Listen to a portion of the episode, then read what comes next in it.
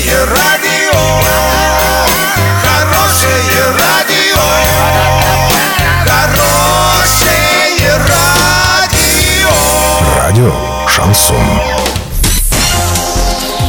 С новостями к этому часу Александра Белова. Здравствуйте. Спонсор выпуска магазин «Строительный бум». Низкие цены всегда. Картина дня за 30 секунд. До 1 апреля пеня за вывоз ТКО в Оренбургской области начисляться не будет. В России впервые оценили стоимость всей нефти в стране. Подробнее обо всем. Подробнее обо всем. До 1 апреля пеня за услуги по вывозу и утилизации твердых коммунальных отходов в Оренбургской области начисляться не будет. Об этом корреспондентам Урал56.ру для лиц старше 16 лет рассказал исполнительный директор ООО «Природа» Константин Манаев. Это касается всех населенных пунктов Оренбургской области, включая Оренбург и Орск и всех операторов по начислению платежей.